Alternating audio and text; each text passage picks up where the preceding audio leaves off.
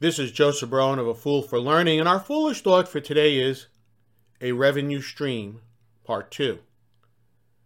In my last podcast, I introduced you to one of my revenue streams, retail merchandiser. Now, as you know, I dropped that particular revenue stream, but I wanted to tell you a little bit more about it since uh, it is a huge part of our economy, but most people have no clue about it even though they actually interact with it every time they visit a retail store. For each store I visited, I would be given one or more assignments, what they commonly called a service order. Let me share with you three common examples of the types of service orders which I had to complete. For one type of service order, I would re- be responsible for not only cleaning up a large product display, but also restocking it with new product on a monthly basis.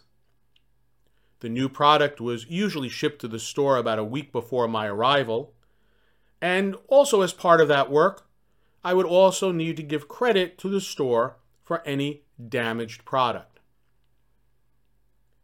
A second type of service order, which I commonly handled, was that I would be sent to a store to replace all of the signage for a particular product. The signage may indicate a new price point or simply the vendor or the company wanted to update the product image. A third type of service order was a product audit. As part of the audit, I might be asked to identify what products were on a store shelf how much was the product being sold for? What did the signage or price tags look like? And if the product was not in the store, to determine why.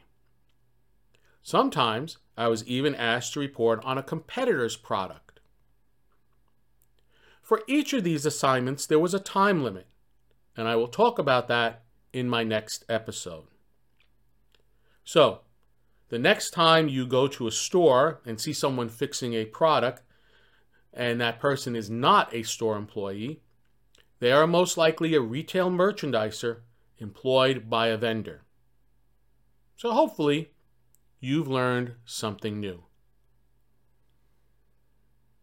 To learn more about A Fool for Learning and how I can assist you and your organization with an appropriate learning solution to meet your business needs, please visit my website at afoolforlearning.com.